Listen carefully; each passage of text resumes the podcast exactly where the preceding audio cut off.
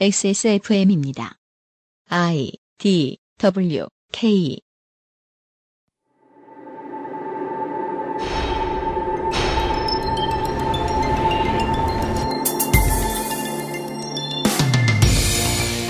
우리가 이번 주에 다루고 있는 한국 전쟁 당시 위안부 존재의 문제는 지금은 어딘가로 숨어버렸지만 기록도 있었고 증언도 있었으며 보도된 적도 있는 사안입니다. 하지만 어찌된 일인지 사람들은 이것을 그냥 잊어버렸거나 잊은 척 하거나 혹은 심각하게 생각하지 않습니다. 그 이유를 저희가 다 알아낼 수는 없겠죠. 그 길을 따라간 유일한 학자의 발자취를 한번 따라가 볼 뿐입니다. 2016년 재원절 주간의 주말 그것은 알기 싫답니다. 히스테리 사건 파일. 그것은 알기 싫다. 지구상의 청취자 여러분, 폭염주의보 쏟아지고 있는 한강가에서 보내드립니다. 히스테리 사건 파일 그것은 알기 싫다 184번째 순서 주말 시간입니다. 책임 프로듀서 UMC입니다. 이 네. 시간에도 변함없이 윤세민 기자가 앉아있습니다. 네, 안녕하십니까. 윤세민입니다. 불과 지금 7월 들어서 벌써 두 군데에서 대규모 테러가 있었습니다. 예. 방글라데시하고, 네. 예. 프랑스의 니스라는 곳에서 말이죠. 어, 아, 마- 목소리가 나왔으니까 말인데, 어, 어, 홍소라 한국학자께서 오늘도 석사인 채로 앉아 계십니다. 네, 여전히 석사인 홍소라입니다. 안녕하세요. 아니, 그동안 뭐 하셨어요? 그러게요. 7년의 장구한 세월을 아, 울고 싶다, 진짜. 레, 랩업이 안 되고 있는. 예. 지난 시간에도 석사하셨는데 아직까지 석사시면. 그 아이씨를 대표하는 공무노동자. 네. 홍소라 박사진과 함께 오늘도 진행을 할 거예요. 그, 재헌절이고요. 종전 기념일이 다가오고 있기도 하고요. 제가 저, 저 테러 얘기 왜 드렸냐면요.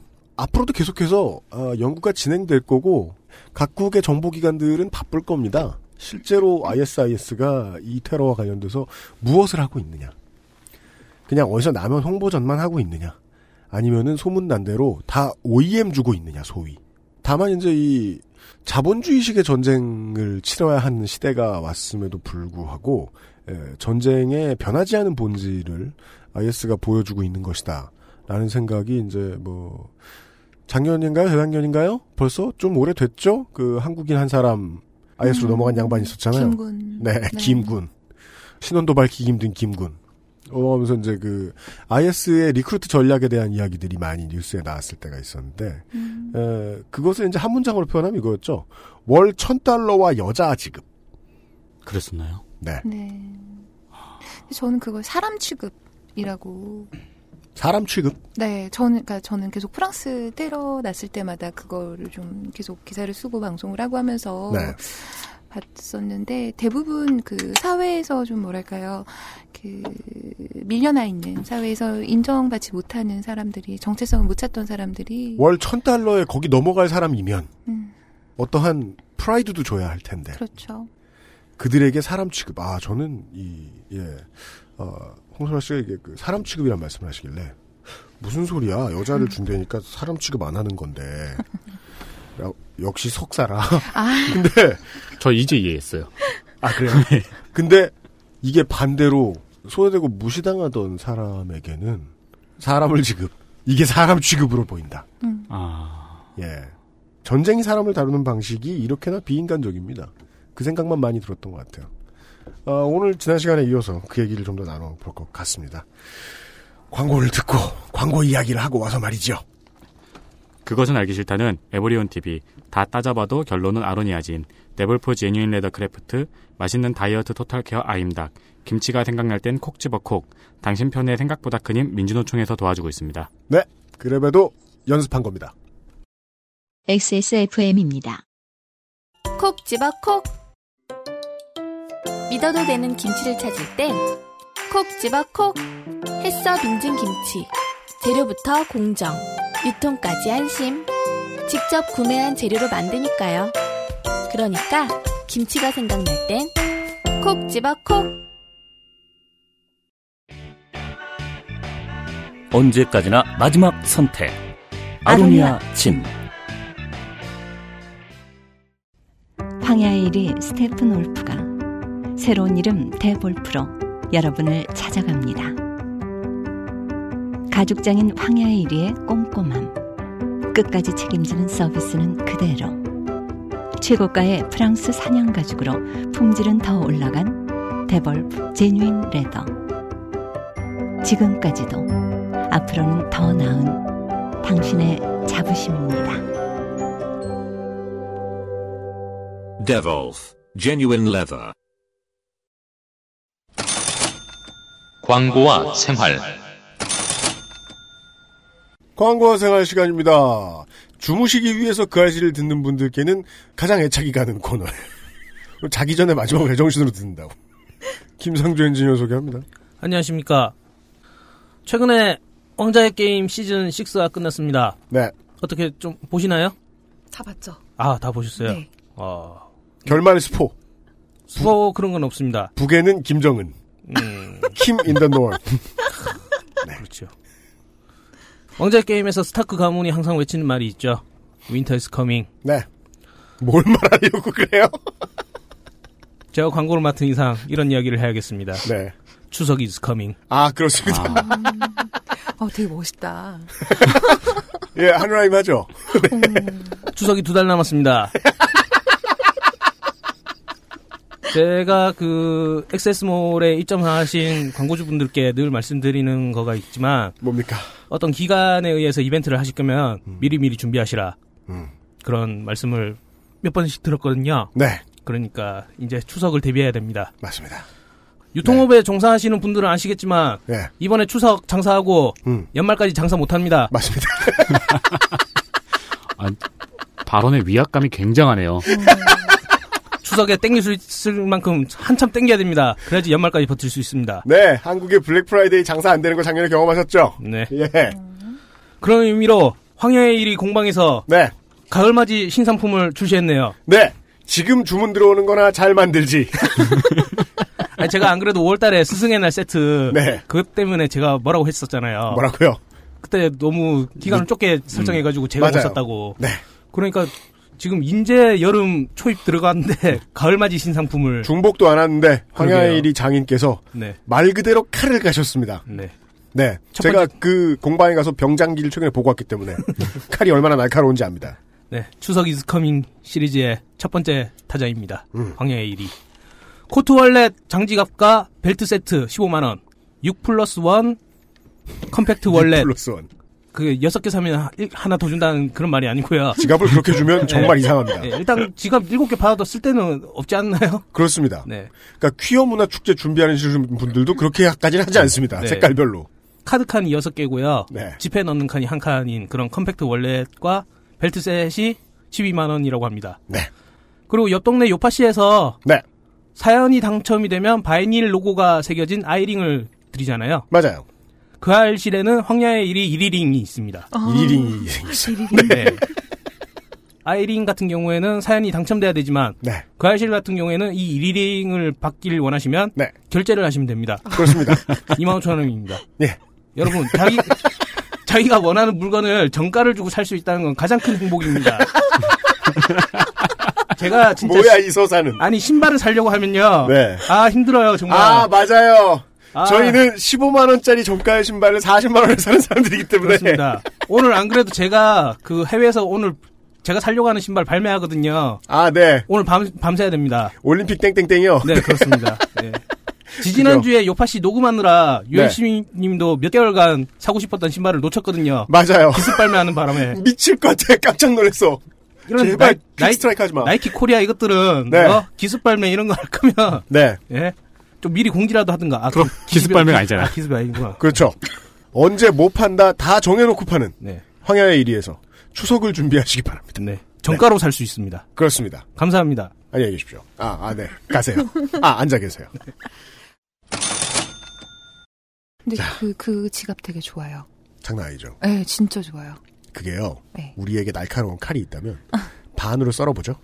깜짝 놀랍니다. 왜요? 마치 잘 만든 수란을 써는 것 같은 기분이 들어요. 이렇게 잘 만들었어? 이런 생각이 들죠. 어. 네, 네. 그게 이제 그, 그, 명품 브랜드의 보급 라인업을 샀다가, 음. 그거보다 이제 반의 반값 되는 황야의 일이 사고서 깜짝 놀라는 거죠. 음. 어떻게 이럴 수가. 그러니까요. 네. 그 1위링도 제가 홈페이지에서 한 번 본 적이 있는데 네. 괜찮더라고요. 예, 간지나더라고요. 어, 지난 시간에요. 우리가 홍소라 한국학자하고요. 아, 참. 석살 연애가 언제? 이 사람 아니, 왠지- 노래 적으셨네? 아니 뭐- 한국 뭐라- 학자라 그러니까 왠지 예. 이건 좀 왠지 불편해요. 왜요? 그거 아니에요? 아니 한국 학자는 맞죠. 예. 그 저는 그 왠지 대가의 느낌이 있잖아요. 그 한국 학자라는 학자라는 그좀 그- 본인이 대가의 느낌이 있다고 고해성사 하신 그게 거예요. 아니라 나는 그게 아닌데 아 네. 정말 아, 그럼 그냥 고학생 이게 좋아요? 그러니까 뭐, 그러니까 고학생의 달인이다. 이건 뭐 제가 개인적으로 알고 있습니다만 그렇게 소개할 수 있습니까? 예. 아, 김치 없이 김치찌개 해 드시는 고학생. 아, 부대찌개 해 드실 줄 안다고 주장하시는 어, 프랑스 고학생. 네 한국 와서 부대찌개를 먹었는데 네. 제가 만든 건 정말 아니더라고요. 아니에요. 김치가 없는데 뭘 말하고 싶은 거예요. 그리고 그 덕용으로 파는 스팸 있죠? 네. 그 되게 질 낮은 거. 해외 가면 구하지도 못해요, 그거. 그 한국 슈퍼 가면 팔아요. 1.8kg짜리 이만한 그아 캔. 그거 아. 작은 그거 말고, 네네네. 예, 오리지널 땡팬 말고, 음. 그거 외국 가면 구하기도 힘들어요. 요새는 그, 저, 구휼 물자라서, 예, 어서 구하기도 힘들어요. 자, 아, 지난 시간에 이런 얘기를 했습니다. 한국이 두 패로 갈려서 전쟁하던 시절, 에, 한국의 내전 시절, 아직도 안 끝났지만 실제 전투를 주고받던 한 3에서 4년간의 기간. 예.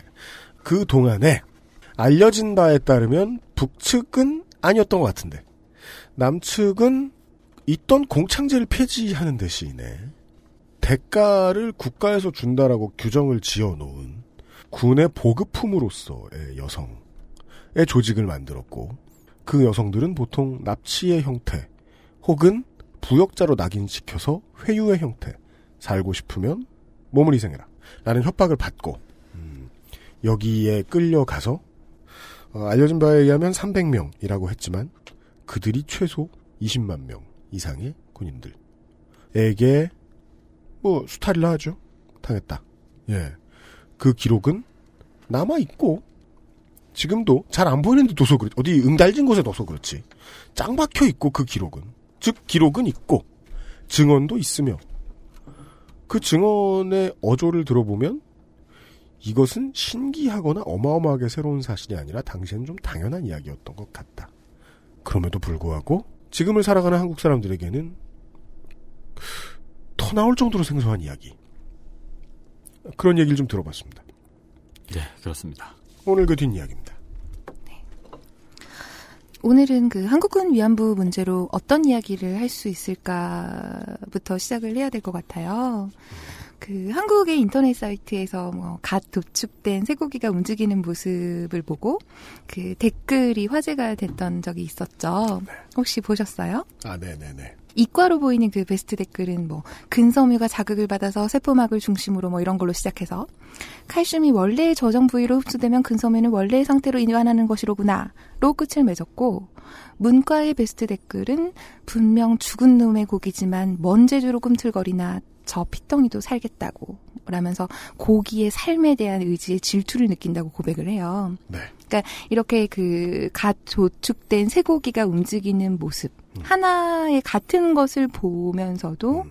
각자가 처한 입장이라던가 그 배경, 평소의 사고 방식, 가치관 아, 그렇죠. 뭐 이런 거를에 따라서 사실은 각자가 다른 부분에 중점을 두고 논의를 진행해 나간단 말이에요. 요즘은 이게 이제 세대가 지나서 어, 요즘은 문이과로 구분 안 하고 음. 어, BY는 이 문제를 어떻게 쓸 것인가 이런 식으로 보통 정리를 하곤 하는데 BY가 뭐예요? 아 이게 그 한류 문화에 익숙치 않은 어, 석사생이 지금 모르고 있어요. 내가 더 famous.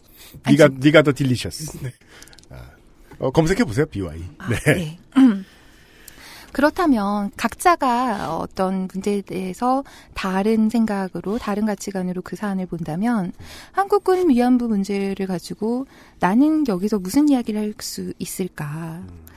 제 생각이 맞다면 아마 이 한국군 위안부 문제를 처음 들으신 분들은 적잖이 충격을 받았을 거고 또 한국군 위안부에 내포되어 있는 의미라던가 연결고리를 아마 찾기 시작했을 것 같아요.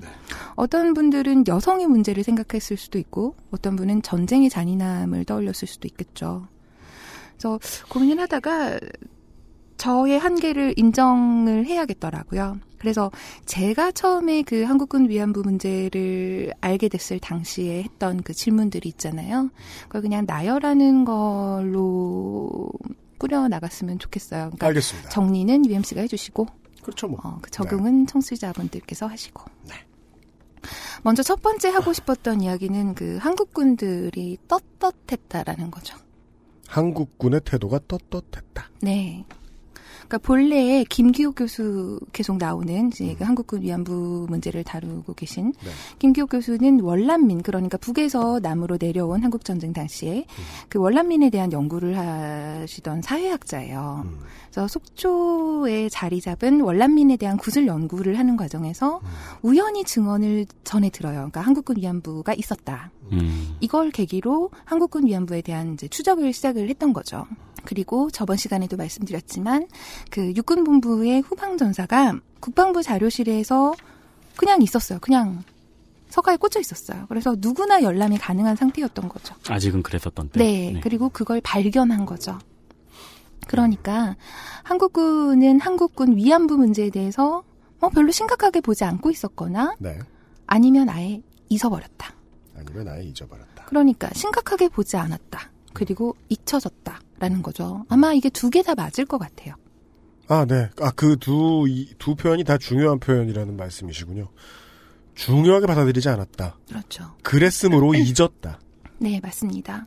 그러니까 우선 심각하게 보지 않았다, 즉 당연하게 여겼다라는 건 그 후방전사의 편찬 목적에서 일단 드러나죠. 군대에 대한 후방 지원 업무를 발전시키는 데 기여하기 위해서 이 책을 만들었다. 군 위안부는 전선에서 고생하는 군인들의 후생, 그러니까 복지를 위한 당연한 조치였다. 그러니까 이런 시선들이 기저에 있었기 때문에 후방전사의 이 공식적인 기록에 그 특수위안대 실적 통계까지 그렇게 세세하게 담을 수 있었던 거라고 봅니다. 아, 네. 원고에 보면은 웰페어라고 적혀 있어요. 네. 네. 이런 시선은 보고품이란 단어에서도 그렇죠. 예, 짐작할 수 있는 시선이네요. 그렇죠. 그러니까 위안대가 나중에 문제가 될 거다라고 생각을 했다면 통계 같은 건 아예 공개도 안 했겠죠. 당연히. 당연합니다. 그렇죠. 그리고 이뿐만 아니라 여러 군 수뇌부 출신 회고록에서도 이 특수위안부의 존재를 특별히 뭐 문제시하고 있지 않았다는 걸 뭐 쉽게 발견할 수 있거든요. 참고 자료를 제시해 주신 걸 제가 잠깐 좀 읽어보죠. 네. 어, 차규헌 예비역 육군 대장의 회고록 전투라는 제목에 1985년에 발간됐다고 나오네요. 52년 3월 중순의 기후는 봄을 시샘하는 듯 쌀쌀했다. 사단 휼병부로부터 장병을 위문하러 여자 위안대가 부대 수경지 부근에 도착하였다는 통보가 있었다. 중대 인사계 보고에 의하면 이들은 24인용 야전 천막에 합판과 우의로 비옷이요 칸막이를 한 야전 침실에 수용되었다고 하며 여기서도 지금 피동형이 나오죠. 수용되었다. 그리고 우리 지난 시간에 말씀드렸던 바에 의하면은 뭐 동굴에서도 뭐 그런 일을 자행했다고 하니까 어, 합판과 우의로 칸막이한 야전 천막 이거 일반적인 형태였을 것이라고 예측할 수 있겠습니다.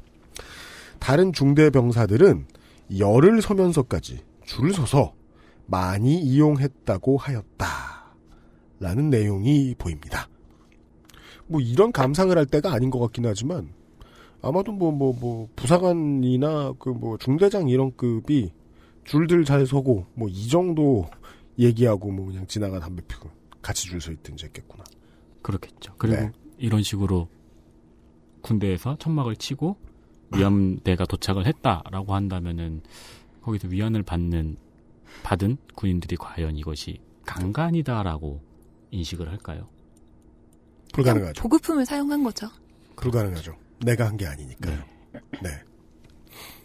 스너프를 즐겨보는 매니아가 있다고 칩시다. 음. 내가 죽인 거 아니잖아요. 그렇죠. 근데 그가 한국 사람들과 다르게 막 good downloader예요. 돈을 주고 사. 아, 그럼 그들에게 상품을 공급하기 위해서 촬영하는 사람들은 사람을 죽일 거 아니에요. 그렇겠죠. 공범이라는 걸 알기에는 소비 행위는 너무 간접적이죠. 체험 느낌이. 예. 몇 가지의 사례가 더 있습니다. 지금 저 예. 이분이 그러니까 그 이제 박사가 되실 만한 자격이 있어요. 홍소라 한국학자가. 아주 자세히 찾아오셨어요. 몇 개 더 보죠. 김희호 예비역 소장의 자서전 인간의 향기 2000년입니다. 네. 제목이 인간의 향기예요. 우리 중대에도 주간 8시간 제한으로 6명의 위안부가 배정되어 왔다. 그러나 나는 백주에 많은 사람이 오가는 가운데 줄을 서서 분대 천막을 이용하는 것이라든가 또 도덕적으로나 양심상 어정쩡하기도 해서 썩 내키지가 않았다. 먼저 소대에 두 명이 할당되고 그중 한 명이 먼저 소대장 천막으로 배정되어 왔다. 아? 여기 두 명, 한 명은 그 피해자 네, 그렇죠. 나는 출신 환경 등 몇 마디 대화만 나누고 별로 도와줄 방법이 없어 그동안 모아놓았던 건빵 한 보따리를 싸서 선임 하사관에게 인계하였다. 이게 뭔 소리예요? 가만 있어 봐. 직접 주는 건 규정에 어긋나거나 당시의 도덕률에 맞지 않나? 아, 뭐, 뭐, 야, 하여간. 다른 책도 있네요. 어, 우리의 고정 출연자네요. 최명신 예비역 중장. 사선을 넘고 넘어 1994년 267에서 269페이지. 전쟁이 장기화함에 따라 많은 젊은 여자들이 생계를 위해 미군 부대에서 몸을 팔고 전선 근처에까지 밀려드는 시절이었다. 당연히 사창에는 성병이 만연했고 사창을 방치할 경우 성병으로 인한 전투력 손실도 우려되었다. 따라서 군에서 장병들의 사기 진작과 전투력 손실 예방을 위해서 위안대를 편성해 군의 간의 성병 검진을 거쳐 장병들이 이용케 한 것이다. 이건 식료품에 대한 표현인데요. 전투력 손실 예방을 위해. 예. 그러나 어찌 보면 당시 사회의 필요악으로서 인권 사각지대에 방치된 많은 사창가 여자들의 인권을 보호한 측면도 있다. 놀라운 분석입니다. 음. 네. 어, 하나 더 있어요. 한인수 예비역 준장. 경랑의 세월과 인샬라. 의미세요? 사병들은 안을 기웃거리며 안에다 대고 빨리 나와 빨리 나와 하며 소리를 질러대고 있었다. 나는 그제야 그곳이 어떤 곳인가를 알 수 있었다. 천막에 들어가서 여자에게 표를 주고 10여 분간 즐기고 나오는 그런 곳이었다. 그 순간 나는 부끄럽고 창피한 생각이 들었지만 한편으로 호기심이 일기도 했다. 그러나 도저히 천막 속으로 들어갈 용기가 나지 않아 남들이 눈치채지 않게 슬그머니 자리를 떴다. 그럴 수밖에 없었던 것은 내가 남들보다 특별히 순진해서라기보다는 그동안 받아온 기독교 교육 때문이었으리라. 자기에 대해서 뭐, 뭐를 방어 기제를 동원하고 있는지 모르겠지만, 분명한, 분명한 증거가 되죠. 만연해 있었다. 음. 어디에나 있었다. 대부분 자기는 안 했다라고 이야기를 해요. 그러니까 그건 사실 음, 중요하지 않아요. 본인이 그럼요. 했는지 안 했는지는 그렇죠. 이렇게 많은 가해 세력과 이렇게 많은 피해자가 있었을 때는 네가 했냐 안 했냐는 마치 부역자 가르기 같은 폭력이 될 수 있기 때문에 그냥 저희가 찾고 싶은 증거는 이거예요. 어디에나 있었고 정말 있었고 매우 당연하다는 데 있었다. 예예 예. 그 저번 시간에도 왜 리영희 선생의 자서전에 나왔던 일화를 좀 소개를 했었잖아요. 예. 그러니까 여기에서도 그 리영희 선생의 자서전에서는 그러니까 일화만 소개를 했다고 합니다. 이건 제가 직접 찾아보지를 않아서 더 자세하게 얘기는 못하겠지만, 그러니까 그 위안부 위안대에 대한 그 어떤 뭐 비판적인 시선은 별로 찾아볼 수 없었다고 하더라고요. 이건 김교 교수님의 말입니다. 그리고 또 그 예비역 장군의 회고록인데 음. 자신의 조직이 부도덕한 일을 법이나 국가의 이름으로 했다라는 폭로를 하도록 평생을 늙은 사람들이 아니에요. 따라서 그거에 대한 기대는 그냥 접어버리고 그게 있었는지 없었는지 증거만 확인하면 되는데 증거로는 충분하다 싶을 정도로 많아요. 그렇죠. 네. 그 한국 전쟁 당시의 그 위안부의 존재는 그 당연한 조치를 넘어서서 아예 필수적인 요소로까지 인식이 돼요. 그런데 52년 당시에 200 300명, 그러니까 300명 정도 규모라고 말씀을 드렸잖아요. 근데 이 위안부 숫자로는 전쟁을 통해서 확대된 60만 명 군인의 수요를 충족시키기가 힘들었어요. 그리고 뭐 51년 7월에 휴전 회담을 시작한 이래로 1952년이 되면서 전투가 최전선에서 소강 상태가 되니까 군인들의 군기가 문란해지죠. 이 환경에서 1952년 연말이 되면 언론에서 위안소 시설을 확충하라는 주장이 나오기를 시작해요. 음. 음. 그 동아일보 1952년 12월 30일 그 휴가 귀향 장병의 위안을 베풀자라는 이제 제목의 기사가 있습니다. 거기에 보면 전국 각지의 일선 장병 휴가 귀향 시에 필요한 심신을 풀어주며 승전을 위해 생명까지도 바치는 참된 애국자들의 사기를 돕기 위한 따뜻한 위안 소를 조속히 설치할 것을 제안합니다. 네. 그리고 이후에 이제 1953년에 4개 소대가 더 신설이 되죠. 네, 이, 그, 특수위안대 신설 시기가 사실은 한국 전쟁이 종료된 이후예요. 그러니까요. 네, 53년 11월이거든요. 근데 정전 이후에도 군 위안 시설이 증설됐다면 그 이유는 여기에 있습니다. 우선 정전은 됐지만 남한과 북한은 모두 60만여 명의 대군을 유지를 했어요. 유지를 했어야 됐죠. 네, 그래서 휴전 당시에는 대다수 부대를 휴전선 근방에 배치를 하다 보니까 군인들의 제대를 늦춰야 되는 거예요. 그러려면 여러 가지 유화책이 필요하죠. 그중 하나가 군 위안부 제도를 유지하는 거였고요. 이 특수위안대 해체가 1954년 3월입니다. 그 이후에는 그 군부대 주변에 군 기지촌 시설이라던가 공사장 성매매업이 그 역할을 대행하게 되었다고 봅니다. 그런데 다만 그 김기욱 교수에 따르면 특수위안대가 54년 3월에 해체되기는 했지만 해산된 거는 아니라고 합니다. 일단 54년도에 해체가 되는데 나는 해체 확실하게 해체됐다고 믿지 않아요. HID의 증언에 따르면 HID가 북으로 파견될 때 또 DMZ에서 훈련을 받을 때 훈련 받기 전에 또 끝나고 나면 항상 위로식을 해요. 위로식이요? 어. 어. 그 여자들을 불러다가 안가로 불러다가 근데 그 사람들은 내가 물었을 때 어쨌든 형식적으로는 사창이에요. 아. 그때는 군 현실적인 측면에서 군이 공식적으로 운영하는 부대는 없으니까. 그래서 이, 이거 이제 이런 얘기는 들은 적이 있기 때문에 이 안가 세이프하우스라는 단어 이름만 들어도 좀 섬찟한 생각은 듣긴 들기는 드는 거예요. 아, 그 김기혁 교수께서는 이제 없어졌다고 보지 않는다. 그렇죠. 해체는 얘기는. 됐지만 해산은 되지 않았다. 음, 음, 활용이 계속되었다. 그렇죠. 다른 형태로. 음, 알겠습니다. 그렇다면 이 정도까지 심증이 따라옵니다.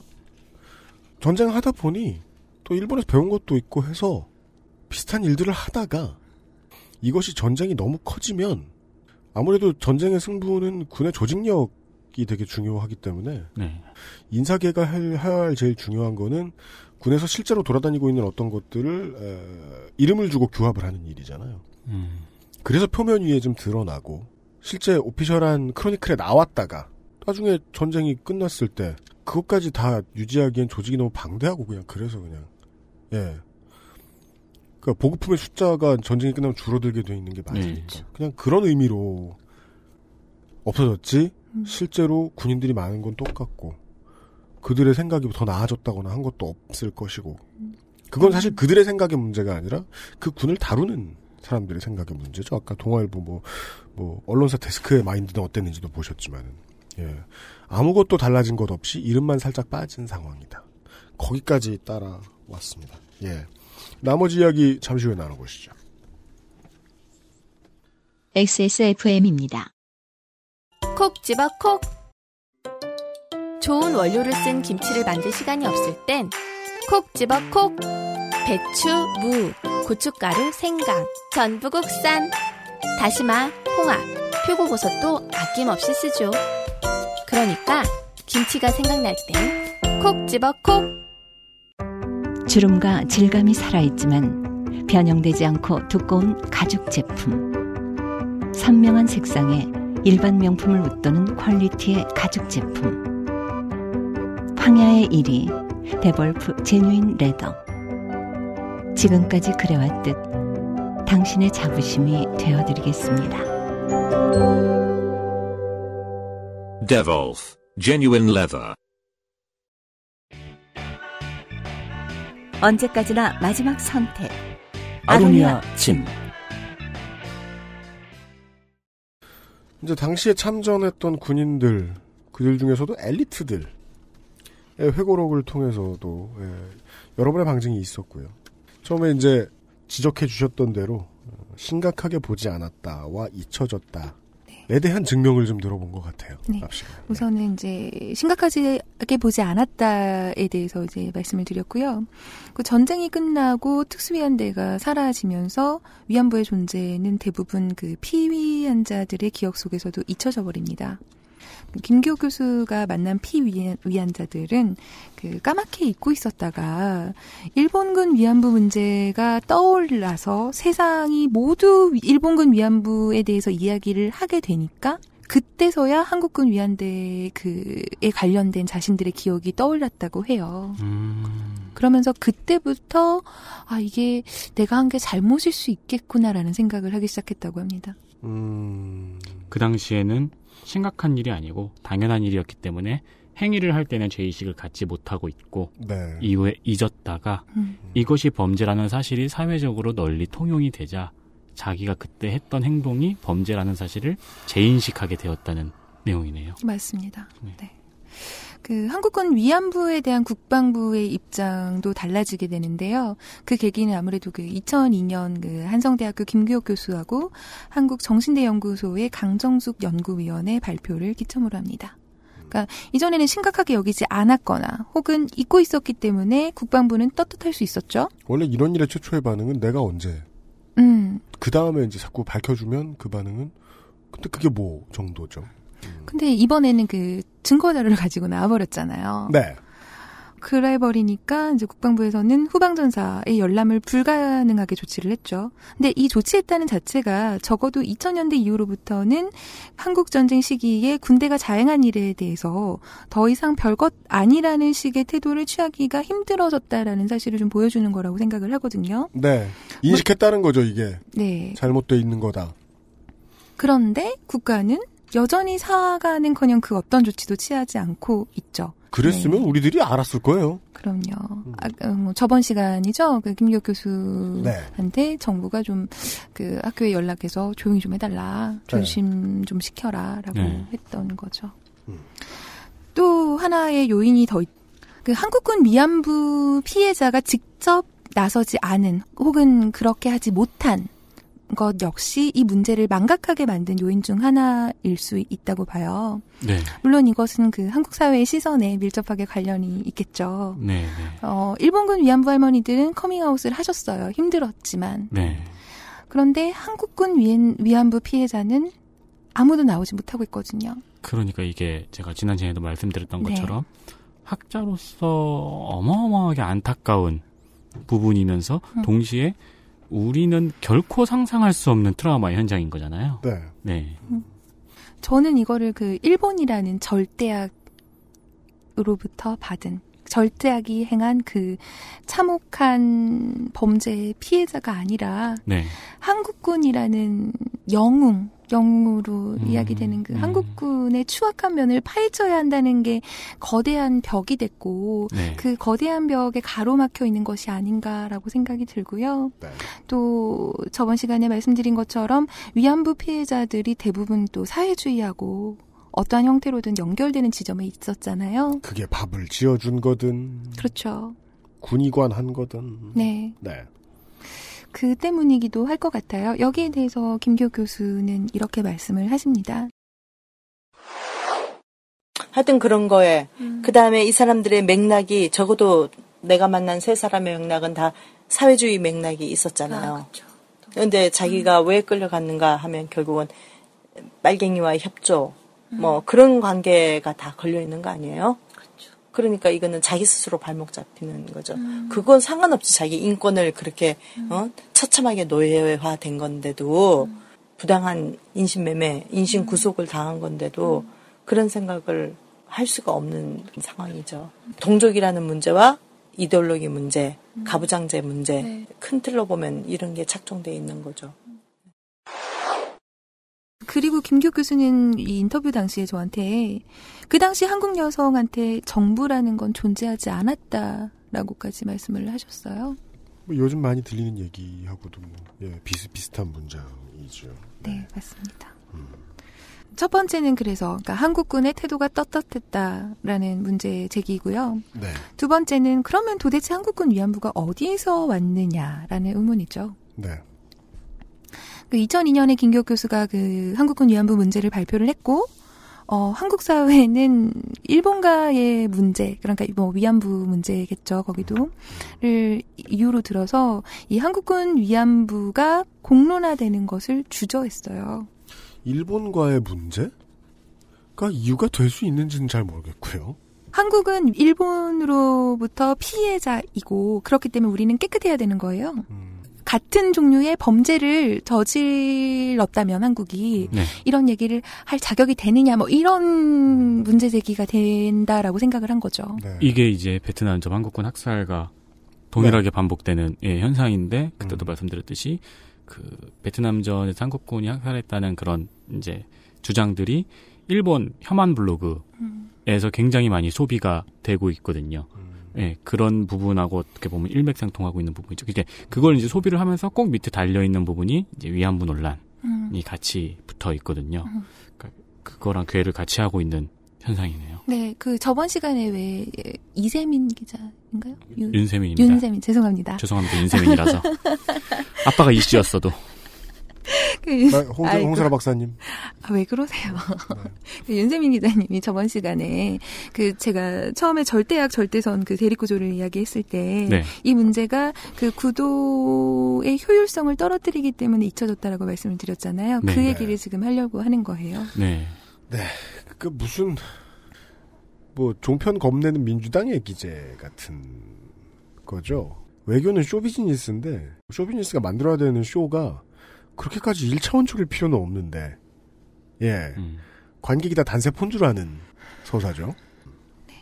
이때 당시에 한국 사회의 반응이 어땠는지 김조 교수가 직접 말씀해 주시는 걸 좀 들어봤으면 좋겠네요. 그리고 다들 걱정하죠. 응? 일본군 우익, 일본 우익들 때문에 어떻게 하려고 그러냐고. 네. 음. 기자들 언론의 태도나 반응보다 더 놀라운 건 사실은 음, 진보적 지식인 민족적인 수치에 대해서 이렇게 네가 꼭 까불려야 된- 되는 것이냐라는 거. 그다음에 일본군 위안부를 했던 사람들은 두 가지 반응. 한 분은 한쪽에서는 그렇게 진지가 주장하는 걸 적극적으로 동의한다. 같이 조사하기는 어렵다라는 태도. 그다음에 두 번째는 어 일본하고 싸움을 우리가 가지고 있는데 어떻게 이걸 터뜨리냐고 하는 비판적인 입장. 무슨 말씀인지 이해되네요. 예. 지금 이때 이렇게 까발려야겠느냐. 일본하고 싸워야 되는데. 그렇습니다.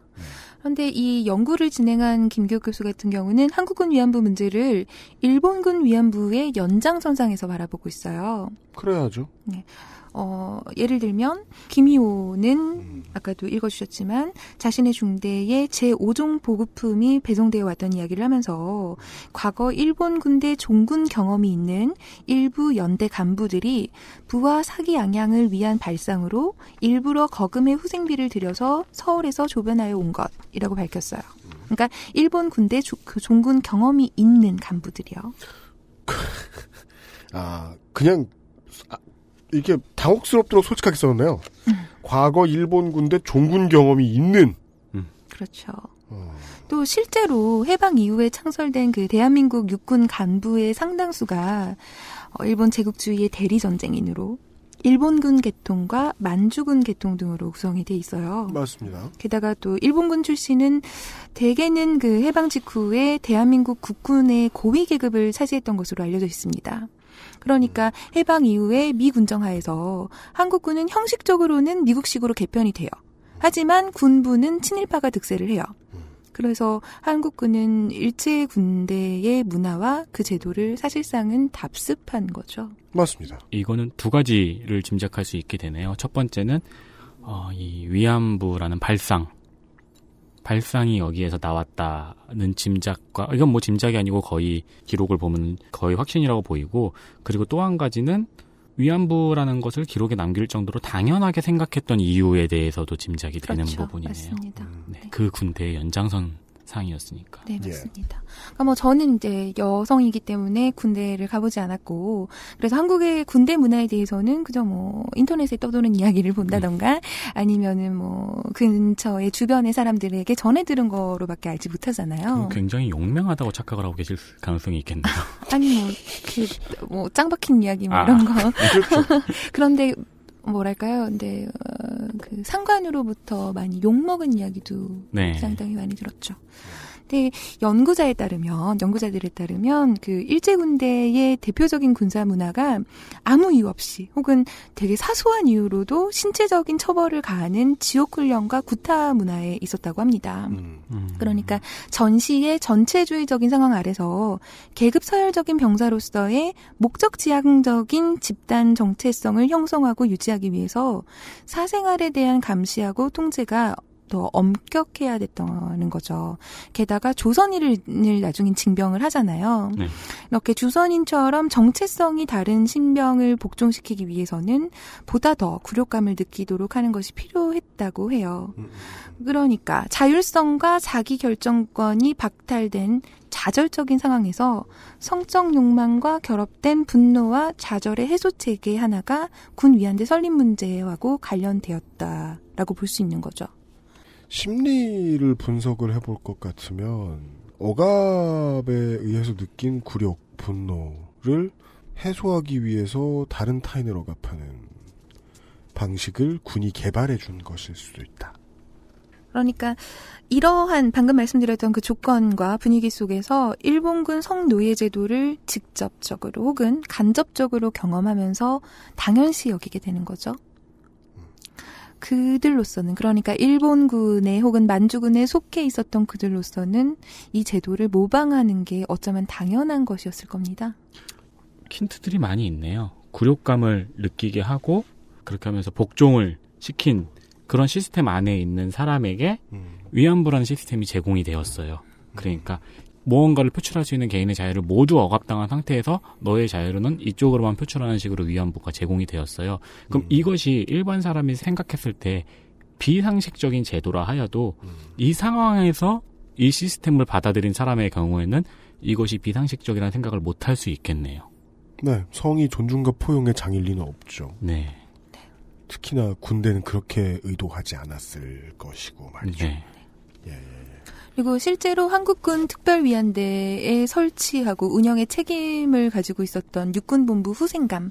1951년에는 휠병감이었고요. 1954년에는 정병감으로 개칭이 됩니다. 그러니까 뭐 복지 근무 혹은 이제 보급 지원 요런 업무를 수행하는 곳 같네요. 네, 네, 그런 것 같네요. 그러니까 이 부서의 그 부서장인 거죠. 그 사람들을 살펴보면 모두가 학병 혹은 일본 육사 출신이었습니다.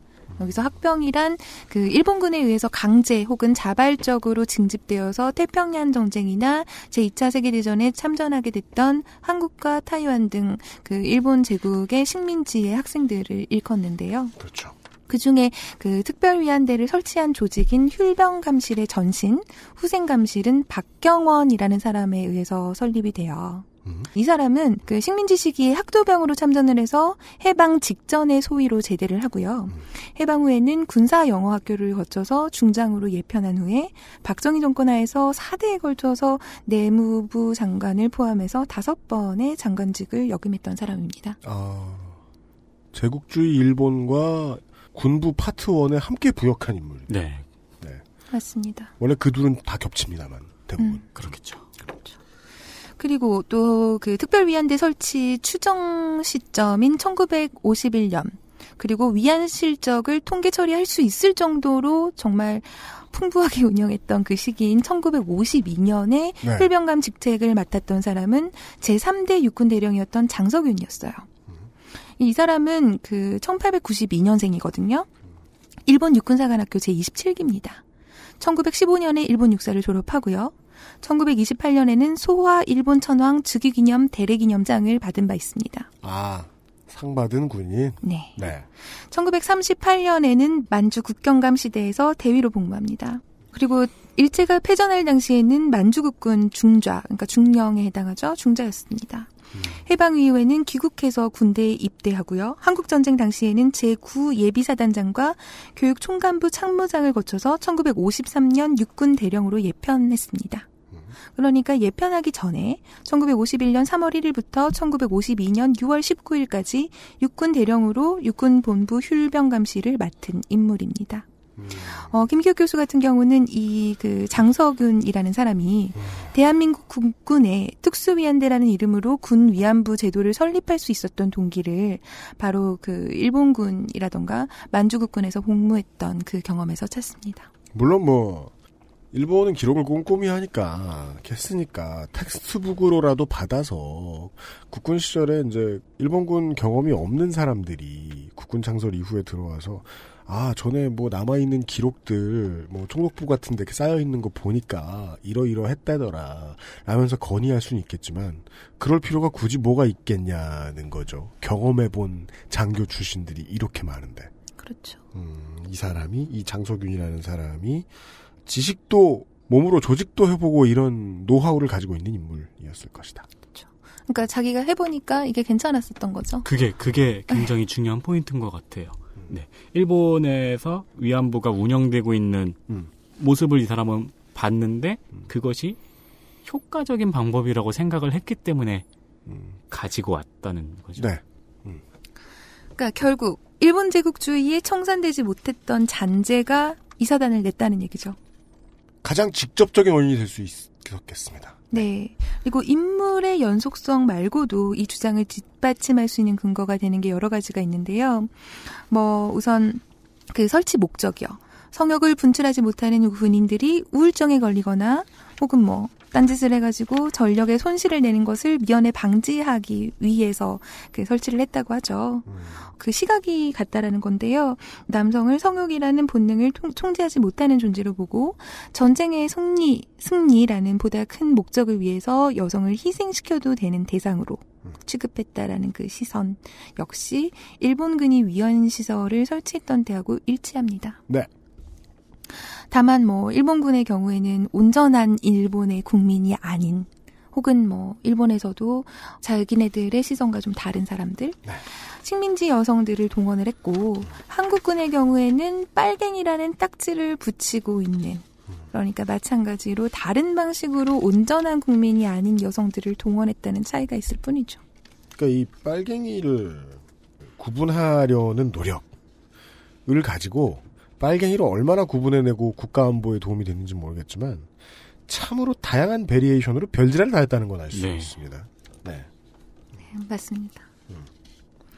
어, 동원의 강제성 과 더불어서 2주에 한 번씩 군의관이 검진이 있었다는 것도 일본 위안부 제도의 연장으로 볼 수 있어요. 시스템을 배운 사람 그렇죠. 차린 시스템이니까. 그렇죠. 그러니까 일본의 공창제가 갖는 주요한 특징 중에 하나가 강제로 그 성병을 검진하는 그 제도였다고 해요. 그러니까 한국군의 당시의 수뇌부들이 일본의 시스템을 직접 겪어봤잖아요. 그러면서 성병에 대해서 어떻게 대처해야 되는지를 이미 학습을 했던 거죠. 네. 그래서 일본 제국주의하고 똑같은 방식으로 해방된 남한에서도 국가가 여성의 몸을 관리하고 통제하면서 군인의 몸을 보호하는 신체 정치학을 활용한 거예요. 음, 네. 그렇게 해석되는 것은 당연합니다. 네. 뭐 다만 다른 점이 있다면 그 일본은 그 위안부 시설을 운영하면서 콘돔을 배포를 했대요. 그런데 한국군에서는 피임이랑 관련된 기록이 없다고 하거든요. 기록이 없다라. 이거 같은 경우는 이건 짐작입니다. 네.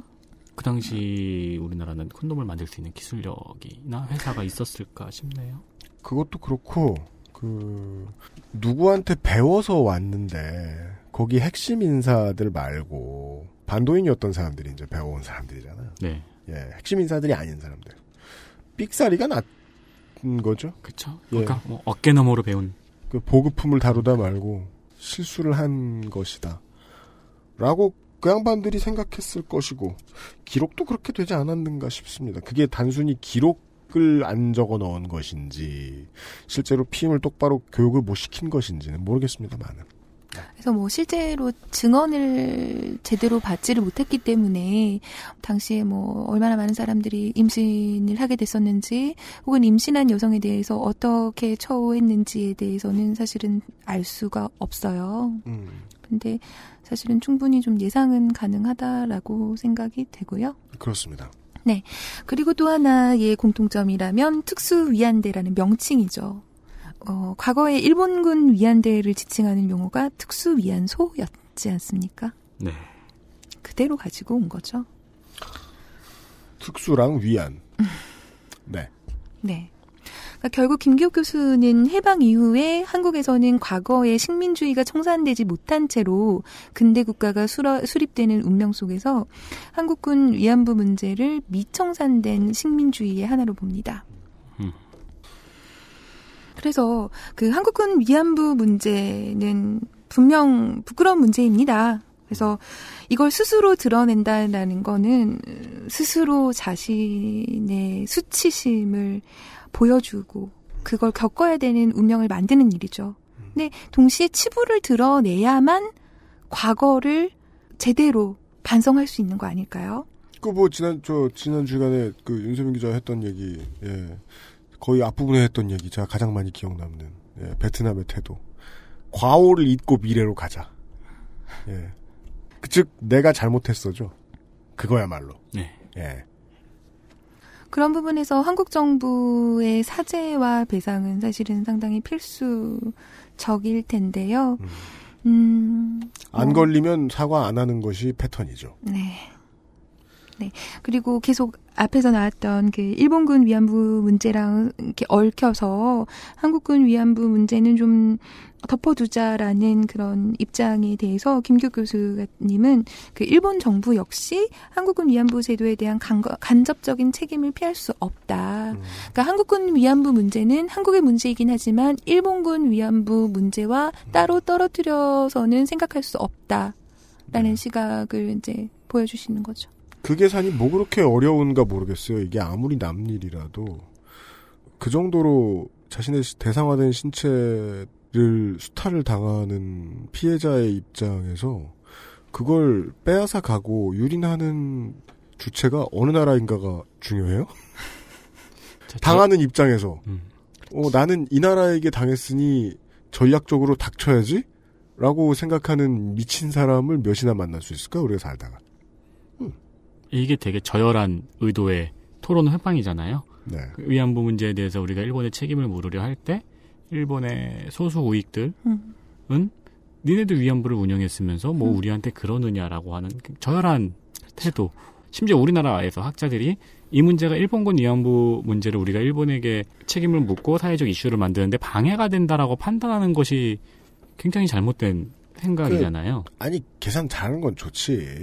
저 이거 뭐 이렇게밖에 말할 수 없어요. 정치적 목적의 계산도 정도껏 해야지. 그 정도 말고는 들이대고 싶은 말이 별로 없어요. 이 문제에 대해서는. 아, 그, 이 사건을 바라보는 이제 그, 시점 두 가지를 말씀을 드렸습니다. 이걸 가지고 좀 추적을 해봤습니다. 한국의 태도가 왜 이렇게 떳떳한가? 뭘 어쨌길래? 거기에서 우리는 일본을 좀 찾았고요. 예. 어떤 민족주의자에겐 당연하게도. 아, 그러니까 고맙게도. 아, 그리고 이 피해자들이 대체 어디서 왔느냐. 이 보급품이라 부르는 이미 인권을 유린당한 여성. 한국인을 어느 한국인이 무슨 생각으로 데리고 왔느냐. 예. 까지 보았습니다. 아, 결론으로 다가가고 있습니다. 우리는 잠시 광고를 좀 듣죠. XSFM입니다. 살찔까봐 걱정되지만 야식과 맥주 한 잔을 포기할 수 없다면 프리미엄 safe food 아임닭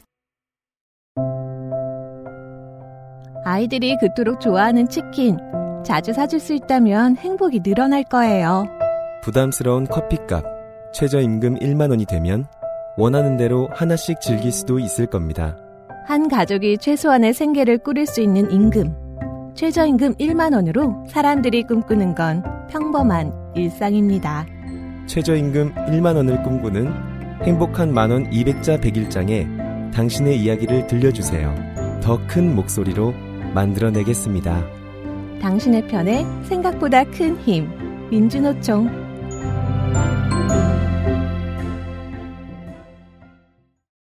그 참가한 사람 다 문상 받은 것 같은데. 그니까. 네. 오해하실까봐 알려드립니다. 민주노총 최저임금 만원 101장은 끝났습니다. 그리고 에, 상 받은 건 다 우리 청취자입니다. 네. 민주노총이 저한테 큰 힘인지는 모르겠어요. 저는 사업자니까요. 예. 그렇지만 상품 받으신 분들께는 생각보다 큰 힘이 된. 축하드립니다. 아, 그리고 지금 나머지 얘기 하나 남은 게요. 베트남이 언급됩니다. 네. 이거는 김기욱 교수님이 말씀하신 게 아니고요. 네. 제가 이 수업을 듣고 이 자료들을 보면서 들었던 의문 그리고 음. 들었던 생각이에요. 그러니까 한국에서 정규 역사 교육을 받고 이렇게 자라게 되면 네. 왜 한민족, 백이민족, 평화를 사랑하는 민족이란 얘기를 많이 듣잖아요. 요즘에도 단일 민족. 그 드립 치면 큰일 나죠. 그죠. 이제 지금은 단일 민족이라는 말을 쓰는 거는요. 가장 비근한 예가 뭐 있을까요? 오늘날 미국에서 어떤 저 촌동네 할아버지들이 white power라고 벽에 낙서하는 거하고 똑같은 개념이라고 봐요, 저는. 근데 프랑스에서도 아직도 먹힌단 말이에요. 진짜요? 그렇죠. 극우가 얘기하는 게 그거잖아요. 어, 순수 프랑스인. 단일 민족은 뭐야? 그거는 허약한 애들 동종교배 해놨을 때 하는 소리지. 강아지 같은. 백호. 아, 백호. 비실비실한. 음. 네. 그, 그게 생각보다 근데 그 인식이 진짜 세상은 넓은 게 얼마 전에 제 후배가 페이스북에 얼마 전도 아니고 꽤 되긴 했죠. 어, 무슨 일침을 하면서 음. 서두에 쓴 말이 그거더라고요. 자신있게 말하는데 나는 민족주의자인데 음. 로 글을 시작하더라고요. 네. 음. 24살짜리가. 네. 아, 퀴즈. 민족은 뭐게? 예요. 예. 네, 이제 여기서는 제가 단일 민족을 이야기하려고 했던 게 아니라 그 한민족, 백이민족, 평화를 사랑하는 민족 이런 이야기는 사실은 애국심 배양과 연결이 되잖아요. 네. 그저 역시도 그 말을 철석같이 믿으면서 자랑스러워하던 그 근거 없는데 왠지 그 가슴 뿌듯한 네. 그런 걸 느끼던 때가 있었어요. 사자성, 사자성어로 국뽕빠리라고 합니다. 주모 국뽕. 그러니까 그랬기 때문에 뭐, 어, 뭐 옛날 노래지만 그 조성모의 노래 아시나요? 그 뮤직비디오가 베트남 전쟁을 배경으로 하잖아요. 그걸 보면서도 그냥 그건 그 뮤직비디오에 나오는 이야기인 거예요.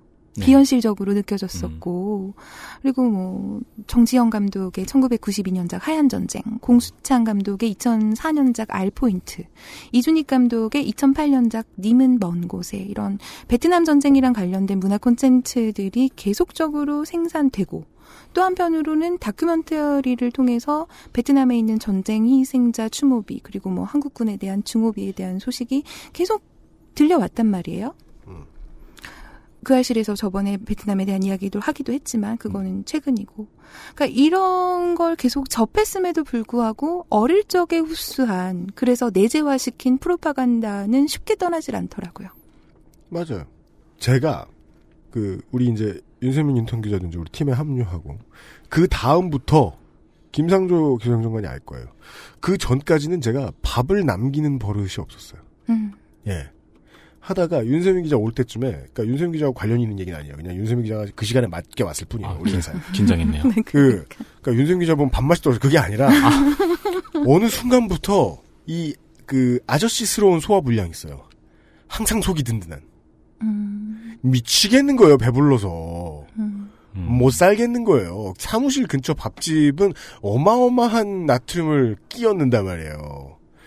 그래서 안 되겠다. 밥이라도 남기자. 되게 저한테는 어려운 선택이었어요. 제가 이게 왜 어려운 선택인지 어느 날 이제 혼자 이제 그 새로 신발 나온 거 없나 구경하면서 혼자 술을 먹다가 딱 느꼈어요. 아, 아버지가 제가 일곱 살 때 둘이 밥을 먹다가 이거 하나를 만드느라 얼마나 고생들 하시는데 다 먹어라.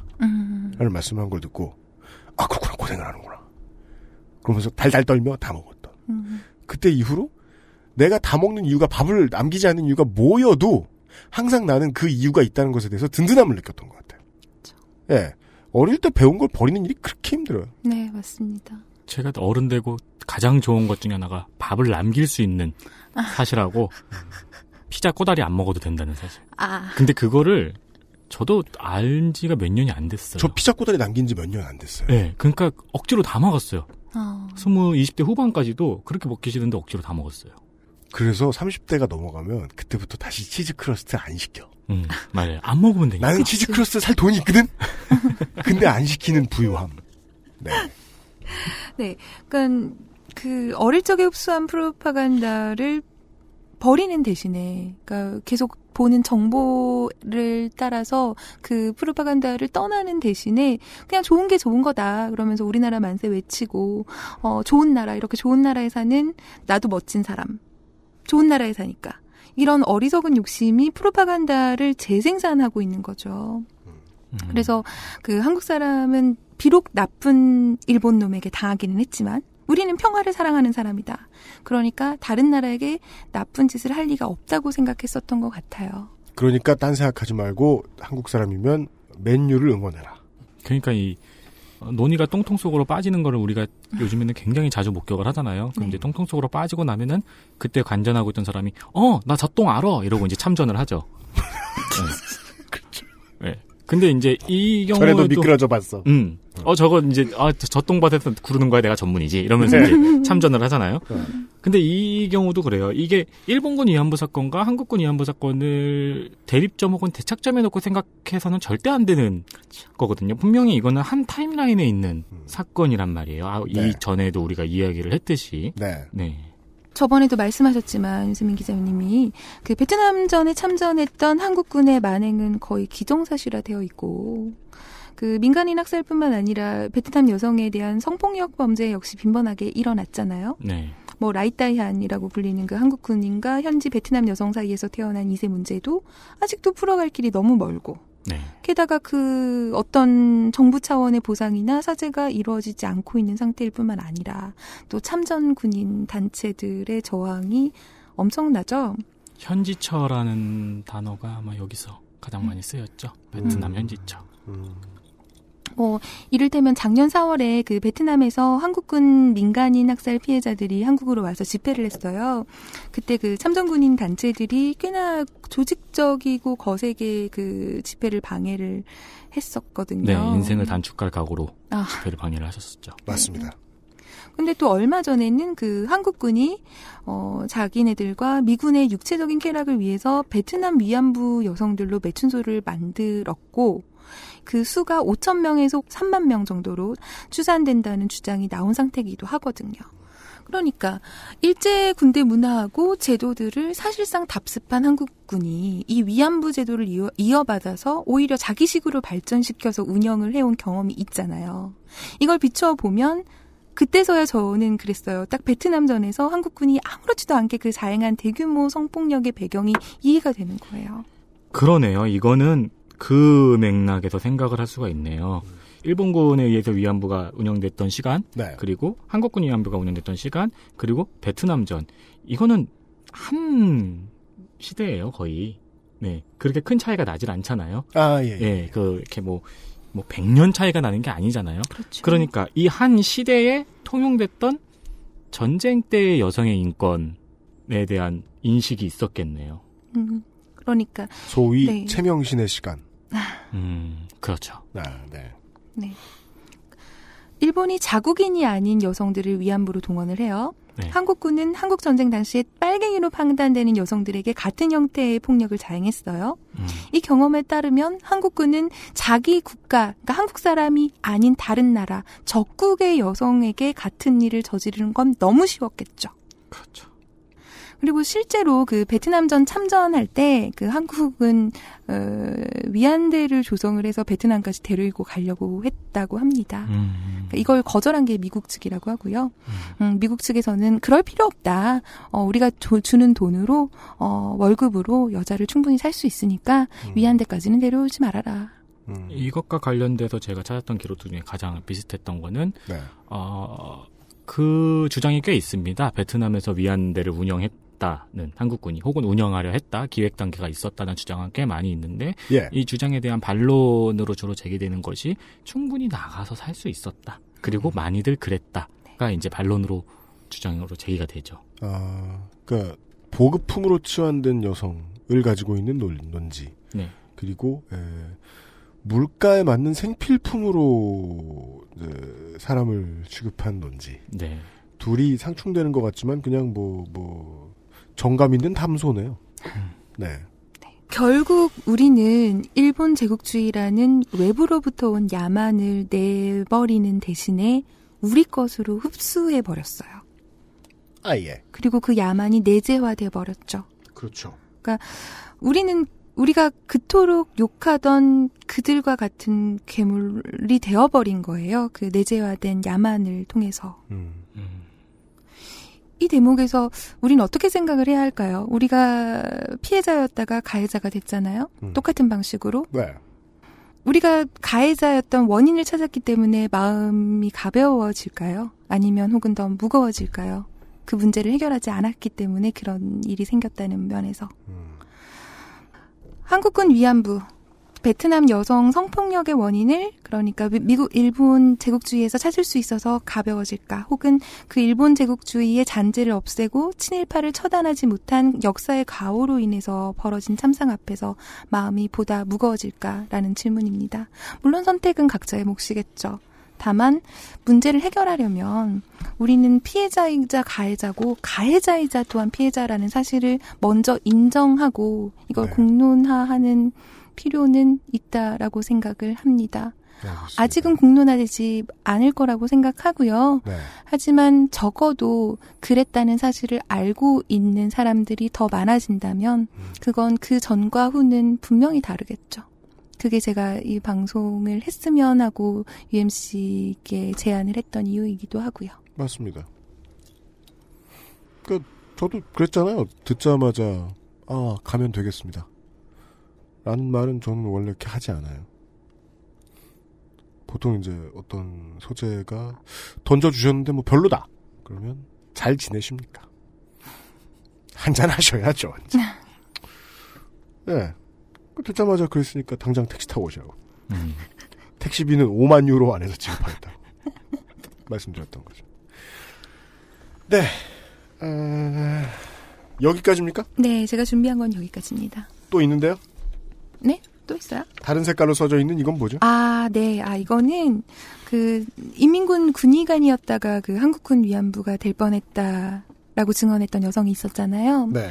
그분이 이- 이후에 시집을 발표해요. 그분이 쓰셨던 시 한 구절을 소개를 하고 싶어서 가지고 왔습니다. 네. 짧으네요. 네, 짧습니다. 제가 읽어요? 아니요, 제가 할게요. 네. 화마에 핥힌 한반도. 눌러도 눌러도 흘러나오지 않는 소리 없, 흘러, 아, 눌러도 눌러도 흘러나오는 소리 없는 통곡. 닦아도 닦아도 흘러내리는 식지 않는 핏물. 60년, 이 7만도 안 돼. 벙어리새는 찢기고 상처난 날개를 퍼덕이며 벙어리새 가슴 속 기억들을 노래한다.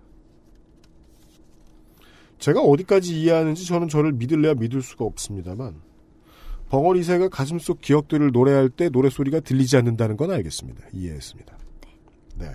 음, 알겠습니다. 이런 중한 얘기 해주시느라 대륙을 거의 두 개를 넘어서 달려오시느라 수고가 많으셨습니다. 기껏해야 러시아 건너오셨지만. 예. 아, 감사합니다. 네. 홍소라 한국 학자셨습니다. 다음에 볼 때까지.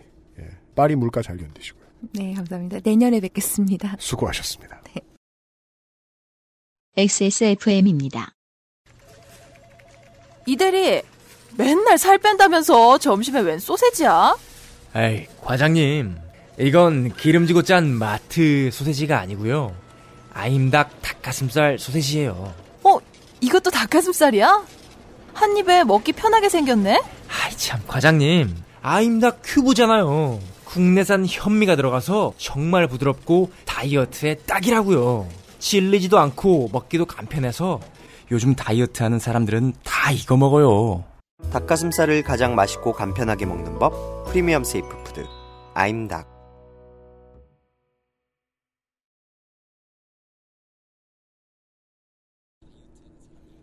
아니, 한국 왜 이렇게 다이어트에 집착을 해? 저한테 물으신다면.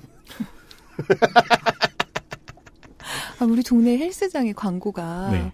뭐 그러니까 운동해도 이렇게, 어, 음식량을 안 줄이면 건강한 돼지가 되는 것뿐 그, 된다 뭐 이런 식이더라고요. 근데 너무 충격을 받은 거예요. 얼마 전에 프랑스에서 무슨 그, 그거랑 좀 비슷한 맥락의 광고가 나온 적이 있었는데 그거 고소당했거든요. 그렇죠. 네. 재밌는 얘기인데요. 뭐 성형수술 광고 막. 그 제가 아임닭 만나서 이제 얘기 들어보고 좋았던 이유가 다행히 다이어트를 그런 시각으로 보진 않아요. 음. 예. 다만 이제 다이어트에 모두가 신경 쓰고 있는 사회라는 것만큼은 분명하게 보여주긴 하죠. 그 지금 이제 제가 사는 동네에도 어마어마하게 많은 피트니스 센터가 있는데 크로스핏하고 사실 그 일반인이 크로스핏 해야 할 이유는 없어요. 크로스핏을 그 다른 뭐 데스크 잡을 가지고 있거나 다른 이제 뭐 몸을 쓰는 직업을 한다고 해도 그 운동 선수 아닌 사람이 취미 삼아 하면 어 생활의 질이 떨어질 수준의 운동이잖아요. 그렇죠. 예. 근데 그걸 죽어라 한다고. 음. 근데 그거를 보고 있으면 어 그러니까 몸이 상품인 게 당연한 사회라는 건 분명하구나. 다만 그 이게 위안이 될지 모르겠어요. 그것이 이제 드디어 남성에게까지 확대되는 시대가 왔다. 그러니까 왜냐하면 여성의 몸을 상품으로 여성의 몸을 상품으로 보던 시대가 저물어 가면 누구의 몸도 상품이 아닌 게 돼야 되잖아요. 한국은 반대죠. 네. 이렇게 될 바에야. 두 개의 태양이 떴죠. 너도 팔려라. 음. 나오면서. 그 이번 주 그 요파 씨 사연 보면 뭐요? 그 그 그그 선크림 잘못 발린. 아, 네, 네, 네. 그렇죠. 저는 아, 그 사연을 들으면서 아니 뭐 그게 특정 부위의 어때서? 사나이? 어, 어 그게 어때서 그냥 나가면 되지? 그러니까 특정 부위가 어쨌든 간에 왜냐면 울고 있는 것 같잖아요. 아니 그거 말고 그 전에요. 아, 그 전에 눈물 루- 눈물 루자를 써가지고 루드라고도 할 수 있겠네요. 매우 루드하시군요. 그, 아, 그 전에는 괜찮지, 사실은. 네, 그 왜 그게 왜 그렇게 문제가 없지. 네. 근데 전 다른 나라에서도 그렇게 많이 파는지 모르겠는데 실제로 되게 많이 팔려요. 거기 피부 색깔 바꿔주는 약. 그 효과가 있을지도 모르겠거니와. 피부 색깔을 바꿔줘요? 예. 그쪽 그러니까 신체 특정 부위의 피부 색깔 바꿔주는 약이 사실 그게 되겠어요? 되면 염산 락스네 락스? 듣던 중 오늘의 코드하고 되게 잘 맞네요. 비인간적이다. 예. 인간으로 태어나 인간을 이해하려는 노력이 없는 부분들이 많이 있다. 그러니까 우리가 그 사람이 그런 사람이야라고 말은 못해요. 네. 예. 아 트윗을 두 개만 소개해드리죠. 지난주 방송에 대한 얘기입니다. 금주의 의사소통. 퓨어 에리어 님이 다수 남성 시각의 네티즌들이 요거 묘하죠 이 단어. 음. 이게 은근히 정치적으로 올바른 표현이에요. 남성 시각의 네티즌들이. 왜 메갈리안이나 워마드 계열의 주장이나 행동을 그렇게 싫어하는지에는 또한 또 함정이 있죠. 계열이라는 단어 정치적으로 올바르지 않아요. 예 아, 저 한남충들 쯧쯧보다 어째서 그럴까를 적용할 수는 없는 건가요? 예. 되게 하고 싶은 말들 중에 하나인데, 사람들의 시간, 시간을 진보로 취하면 안 되죠. 그것도 되게 오만한 발상이잖아요. 근데 다만, 그, 그런 사람들은 늘 있어요. 우리 환타님하고도 얘기했잖아요. 네. 나 이거 먼저 알았으니까 내가 짱임. 음. 모르는 너는 원시인임. 음. 쯧쯧 하는. 근데 그 인생을 그런 식으로 사는 걸 저는 이제 그 날카로운 펜을 가진 평론가 병이다라고 부르는데 예 평명이 기네요. 예. 왜냐면 그 전에는 짧은 거였어요. 사람 이름이었어요. 아. 제가 좀 순화시켰어요. 음, 네네네. 예, 예. 그, 그, 자기가 안 걸못 아는, 뭐, 아직 못 알아낸 사람들을 비웃는 것으로서 자신의 지식을 자랑하는, 예. 그, 즉, 서로의 시계가 다른, 서로 다른 시간을 살고 있는. 음. 제가 이제 요새, 미네랄 캐러 CBS에 가잖아요. 큰 방송국에 가잖아요. 네. 가서 이제 제가 그 같이 방송하는 변상욱 대기자께 들은 것 중에 가장 인상적인 말이 그거였어요. 그분은 이제 무골 호인이라 책 잡힐 말씀 별로 안 하세요. 되게 위험한 저 취재 많이 하시면서도 음. 한번 딱 그런 말씀을 하시더라고요. 우리 방송 게 준비하다가 우리가 아 이런 부분들은 너무 그 남성 혐오적으로 느껴지지 않을까요? 혹은 여성 혐오적으로 느껴지지 않을까요? 얘기 이렇게 준비하면서 서로 회의하다 그런 말씀하시더라고요. 아유 별의별 사람들이 다 듣는데 누가 어떻게 받아들일 줄 알고 지금 우리가 예상을 다 하냐. 어. 그래서 사실 미디어의 기본적인 태도는 좀 가장 가장 조심하는 쪽이 맞는데 저는 반대로는 그 가장 편안하게 내지르는 게 맞다고 생각을 해요. 음. 예. 그리하여 모두의 다른 시각을 그냥 모두가 공유하고 앉았는 것이 원래는 맞다. 음. 예. 근데 한국은 그동안 서로 이제 혐오에 대한 상처를 너무 많이 받다 보니까 이런 혐오 저런 혐오에 대해서 이제 두드레기를 내고 이런저런 반응을 하다 보니까 여성인권이 무시되는 문제가 대두되자 그것도 똑같이 폭력적인 형태로 미디어에 반응을 하기 시작을 한 거예요. 네. 이 말을 하면 안 되고 저 말을 하면 안 되고 그것도 결국 문제가 될 거거든요 언젠가. 이걸 지금은 편안하게 이제 많은 남성들이 여성주의의 문제로 페미니즘의 문제로 치환해 버리고 있는데 이거는 미디어의 그냥 개개인이 가지고 있는 권력 싸움에 대한 의지의 문제라고 저는 보고 있고 앞으로 곧 문제가 될 것이고 실제로 사람들이 미디어를 가지고 권력 싸움을 어떻게 하고 싶어 하는가 각 나라마다 다를 텐데 네. 그걸 문제 삼아야 되는 날은 올 거라고 봐요. 이분이 해주신 말씀은 그래서 귀해요. 음. 예. 또한 이런 비슷한 얘기도 있어요. 지난주 방송을 들으시고 This is Diesel. 이분 자주 소개되는 분입니다. 나무위키에 관한 방송을 흥미있고 심각하게 듣다가 결국은 나무위키에서 엘골라시코를 검색했습니다. 위근 기자가 그 얘기 한 거예요. 네네. 엘골라시코에 대해서 알고 싶으면 나무위키에 가야 된다. 그렇죠. 그 얘기 한 거예요. 네. 근데 그 뒤에 중요한 표현이 이거예요. 이런 걸 외국에선 ESPN이 하고 지들끼리 토론 프로그램 만들어서 광역 어그로를 끕니다. 음, 맞아. 라고요. 음. 다른 점이 있습니다. 이렇게 해서 광역 어그로를 끌죠? 네. 한국에서는 광역 어그로 아니라 소형 어그로라도 네. 10대, 20대 아이돌 가수들이 나라의 역사를 잘 몰라서 죄송하다고 눈물을 흘리며 사죄해야 돼요. ESPN 예를 들었으니까 그런 얘기 해볼게요. 대구에 삼성 라이온즈가 있다면 에, 나성에는 LA 레이커스가 있어요. 요즘 갑자기 망한 부자. 네. 작년 시즌에 제가 그 TNT의 프로그램 NBA 인사이드였나? 그 저 샤킬 오닐하고 찰스 경이 나오시는 거기서 찰스 경이 그런 말씀을 하시는 거예요. 이분이 정말 말을 막 던져요. 그러니까 농구를 너무 잘했기 때문에 못 가는 거지 전혀 공부 안 하고 나와서 떠드는 사람인 게 티가 팍팍 나요. 어. 옛날 꼰대 소리 막 하고 어. 아유 르브론은 나랑 했던 누구랑 돼도 안 된다 막 이런 얘기 막 하고 내가 만났던 몇명 그러니까 내가 본 가장 위대한 선수는 누구 누구 누구 누구 누구 누구 누구 누구 맨 끝에 르브론 이런 식으로 음. 얘기하는 그런 분인데 그냥 저는 언제나처럼 그분은 막말 막 하시는 분인데 어느 날 한마디 이렇게 기억에 남는 말을 딱 하는 거예요. 아 레이커스 stink다. 그러니까 레이커스 되게 구리다. 네. 말도 안 되게 구리다. 근거도 안 말해요. 말도 안 된다. 올해 꼴찌다. 이런 얘기 막 하는 거예요. 어. 제가 드는 생각은 저거였어요. 첫 번째, 나도 저 말을 한국 TV 프로그램, 스포츠 프로그램에서 듣고 싶다. 음. 왜냐면 우리 프로그램 나와 있는 해설가들도 다 레전드들이시니까. 네. 또 하나, 자유 게시판 규칙을 잘 지키는 예의 바른 유저들이 뭔가 게시판에서 화형을 하겠죠. 그렇겠죠. 불을 붙여 이러면서 30년 동안 팬이었는데 접습니다. 난리가 나겠죠. 네. 그 화가 난 초등학교 저학년생의 마음. 이거 어떻게 뛰어넘죠?